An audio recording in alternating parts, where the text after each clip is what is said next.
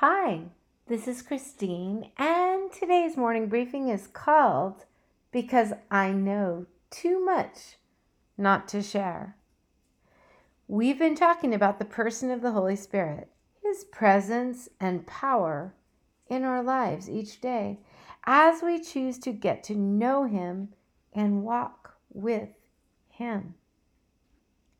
Fact is, in the last couple weeks, I have had numerous conversations with people who are exhausted, some by their own thinking and emotions, anxiety, extreme stress, fatigue, physical pain, sorrow, worry, confusion.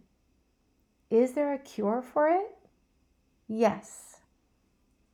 When Jesus was asked, which was the greatest commandment? He said, love the Lord thy God with all your heart, with all your soul, and with all your mind, and with all your strength.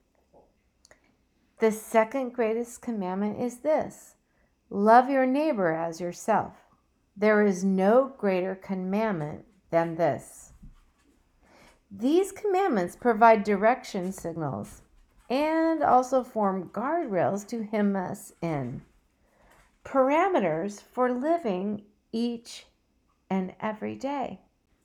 So, 2,000 plus years later, when your mind is assailed, let me make it simple. Narrow your focus to these God-given priorities. Number 1, love God well. Honor Him in thought with your words and how you act. Number 2, love those He gave you well. And for goodness sake, do not make it a practice to give your loved ones your exhausted leftovers.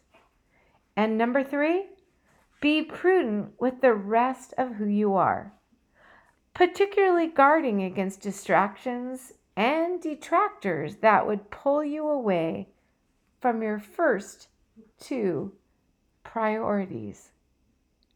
Many years ago, my friend Kathy and I purposed to get up early and spend 15 minutes alone with God before we went about our day and support each other in doing it. We called and asked one another about our morning time, cheering for and also holding each other accountable for what we purposed to do. Our goal was 3 weeks without a missed morning with God. If a miss, then the 3 weeks started over. That habit actually radically changed my life. Not just then, but now, 25 years later, as it is how I still start each day. And it was not too long after that I began writing my prayers in a simple lined journal so that I could stay focused. If I got distracted or pulled away, I could pick up right where I left off. What a benefit. Here's the format I use to focus my morning prayer. Still. To this day, a set-apart time with God, the date, and I literally write each morning's date up in the right-hand corner. First, scripture meditation. Choose a verse or verses and ask God to help you understand and apply.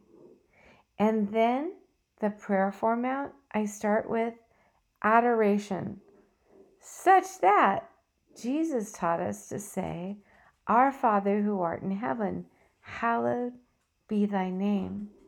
I start then with praising God for who He is, for His name.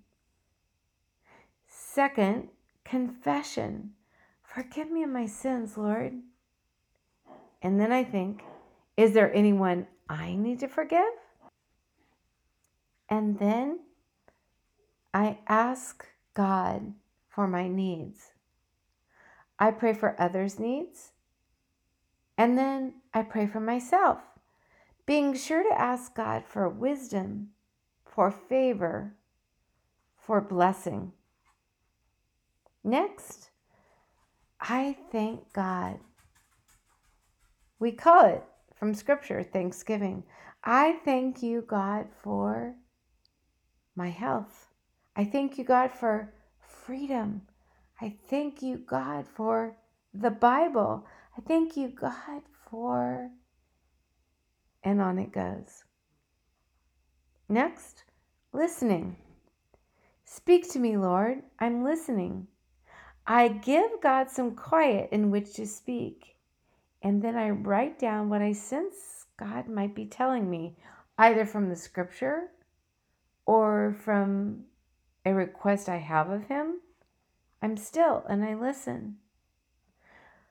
Focus, friend.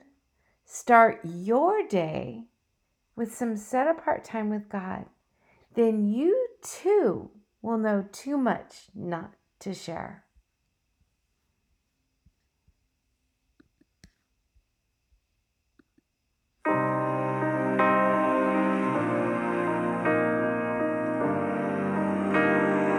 I'm so confused. I know I heard you loud and clear, so I followed through.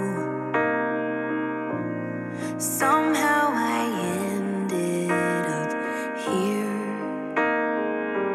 I don't want to think I may never understand that my broken heart is a part of your plan. When I try to